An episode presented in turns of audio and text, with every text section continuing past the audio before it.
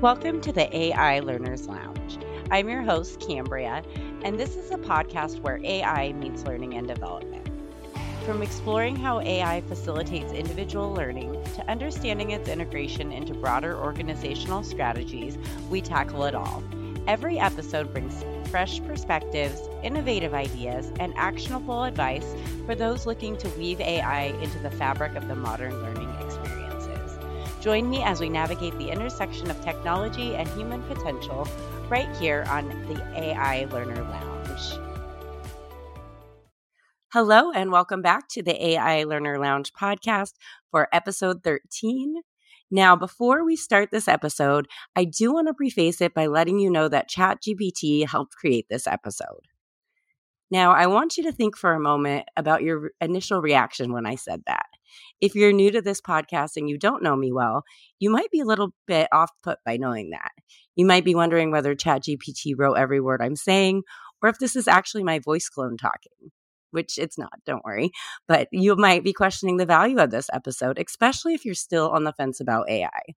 If you do know the podcast well, or you follow me on social media, you might have been a bit intrigued by that statement. You might be wondering if I have a new prompt for a podcast assistant, how this ties into some of the new GPT releases that came out yesterday, or maybe you're curious about the workflow, which is encouraging.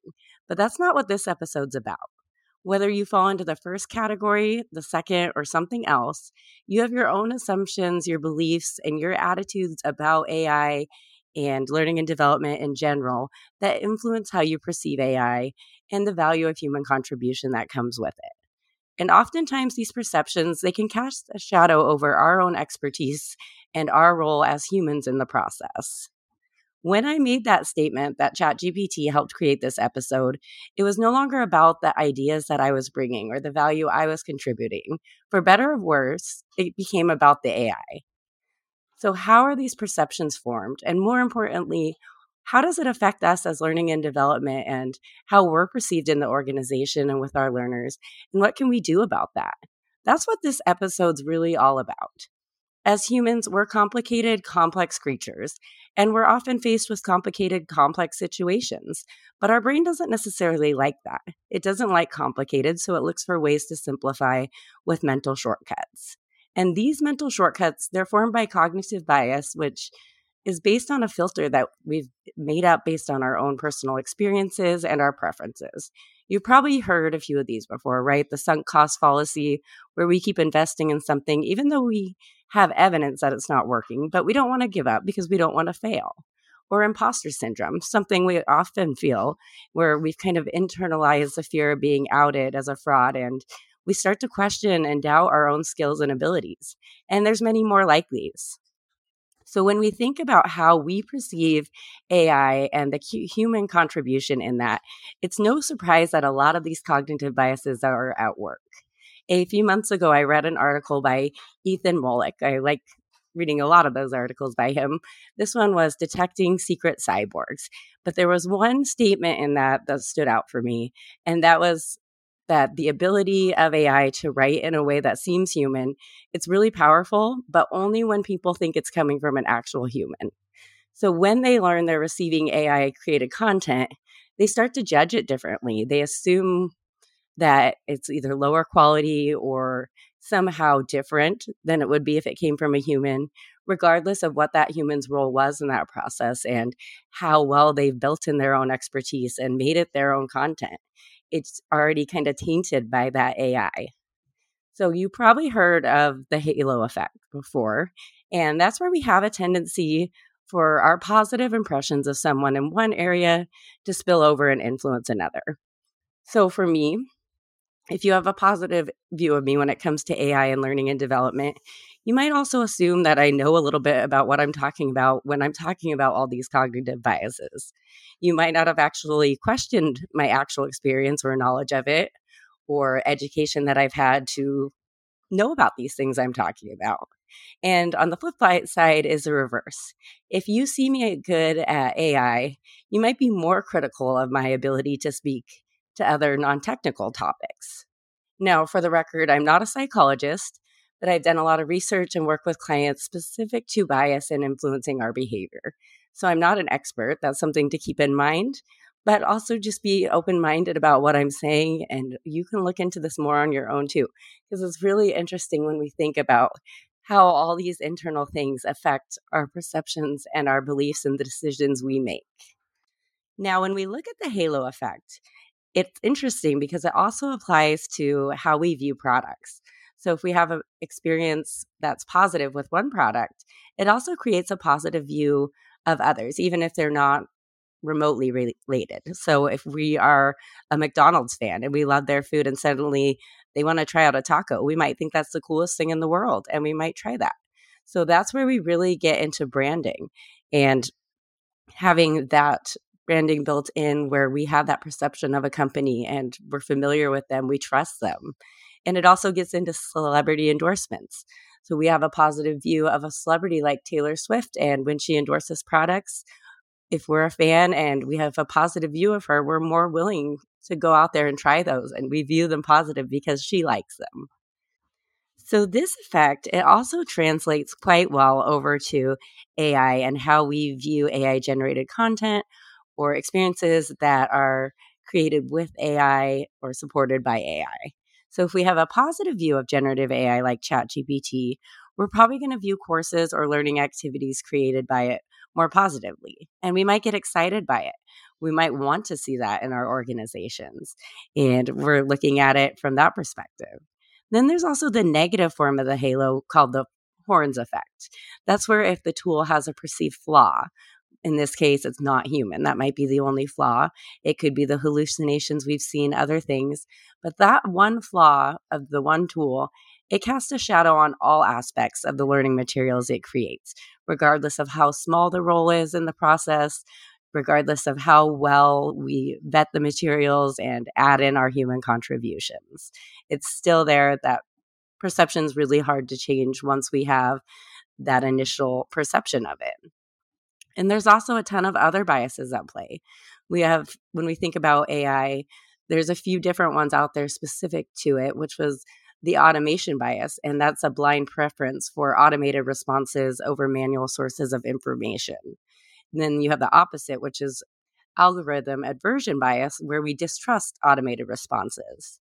Now, with generative AI, in this sense, we're not talking about automated responses or trusting the source of information because we know that a human's going to be reviewing that and that it's had that human in the loop in that process.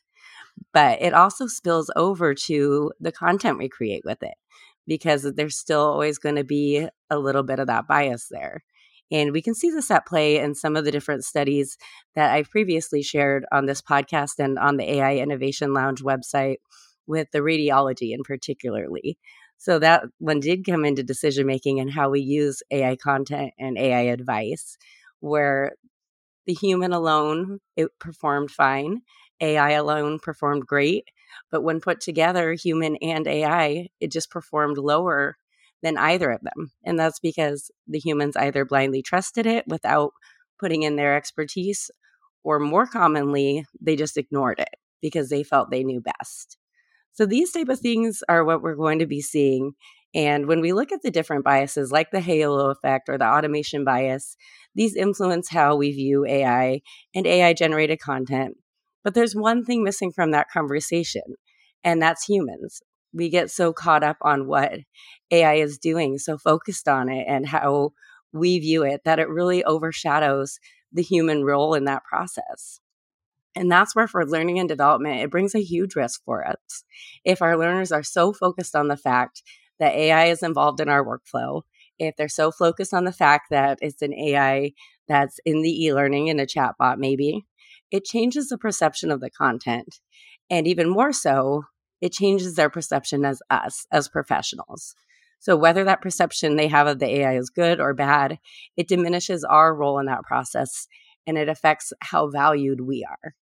So, for example, I work with AI a lot. Um, it's very well known that I do this on social media. I share it out professionally. People I work with know, and the volunteer organizations I work with. And there's been times I've been given permission or told that I could use AI to brainstorm or draft content. And as much as I'd like to, I might have actually done that on my own.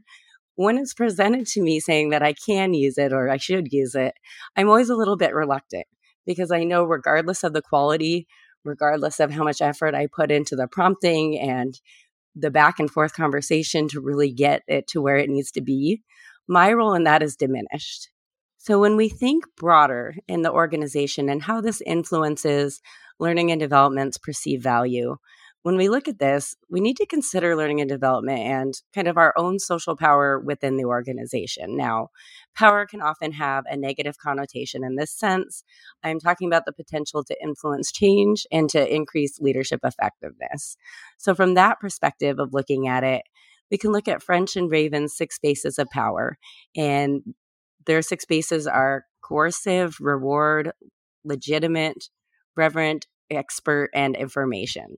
So, for learning and development, a lot of our organizational power and the influence we have is from that expert base. So, expert power traditionally stems from specialized knowledge, skills, and experiences. For us as learning and development, that's all of our experience that we bring to the table, our knowledge of learning theories, different models, frameworks, our experience and application with that, and all of that expertise that we have. With the cognitive biases at play with AI, it has the potential to shift that, which means that our expert power base could shift too. So, if AI is perceived as having the primary role in our processes, our influence on strategic organizational learning initiatives it might wane, and the unique insights we bring to the table might be underestimated. It could also lead to a shift in resource allocation budgets might increasingly favor technological solutions over our human led developments and innovations within learning and development. Beyond that, that shift could even alter the role of learning and development professionals themselves. So instead of being the creators of content, we might be relegated to being curators of AI generated materials or really having more AI in our workflow that we don't necessarily want.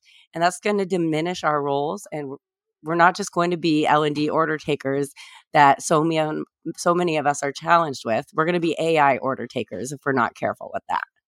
So that was a lot of doom and gloom, but there's a lot we can do to help influence perceptions. And really it starts with highlighting our human expertise. So we need to be able to clearly communicate the human expertise that's involved in creating and overseeing AI content. One way to do this is to showcase the people behind the AI. Maybe we have a meet the team section on the intranet or an expert commentary sharing how we're using these tools and why we're using them and what our role is with that. We can also share personal stories. So, sharing how the human input has significantly improved the content or how human intuition has made a difference where AI couldn't having those emotions there, it plays a significant role in decision making. And personal stories can positively influence how AI is perceived. Beyond that, we can also look at enhancing our human interaction. So increasing the type of human interaction we have in AI powered courses. So maybe we add in a live Q&A session. Maybe we provide the opportunity and give personalized feedback or we have community forums that are moderated by human experts. Really bringing in that element of the human who's behind this and who's responsible for this and keeping them central to the role in AI driven learning and development. And then we can also make sure we're recognizing human expertise. So for our L&D teams, publicly recognizing and celebrating achievements when the individuals and teams who work behind the scenes with these AI driven solutions what they're doing, celebrating their achievements that affirm the value of human expertise. It sends a message that while AI might be powerful, it's really the human intelligence that fuses with it that makes it valuable and effective. And it also serves as an educational function. So, by recognizing these individuals, we're informing the wider community about their roles and the expertise that's required to work with AI and what that human involvement is. Thank you for joining me for episode 13 of the AI Learner Lounge. I hope you'll join me Tuesday for our next episode.